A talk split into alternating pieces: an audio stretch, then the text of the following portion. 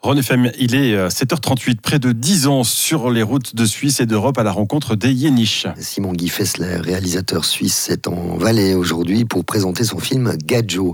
Pendant 9 ans, il a suivi des communautés de Yéniches, nomades et sédentaires. En Suisse, les Yéniches sont aussi parfois appelés les Tziganes helvètes. Ces communautés reconnues minorités nationales poursuivent un mode de vie itinérant quand ils le peuvent ou s'installent de manière plus permanente en marge de la société.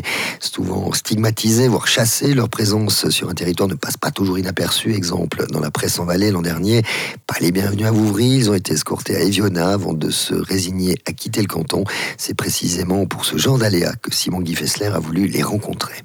Oui, absolument. Et je pense aussi de, détruire un peu les, préjugés parce que c'est une communauté qui vit entre nous pour toujours. Et c'était intéressant de voir euh, comment elle vit. On dit qu'ils euh, ont commencé dans un temps où c'était encore euh, plus facile de, faire l'argent avec un, un mode itinérant. Et je pense que d'abord, dans ce temps-là, il y avait plusieurs points de touche où les sédentaires et les yéniches se touchent. Ils ont un échange plus intense qu'aujourd'hui parce qu'aujourd'hui, euh, comme le monde, il, se change. Les gens, ils commandent les choses sur Internet, ils, ils se font livrer à la maison.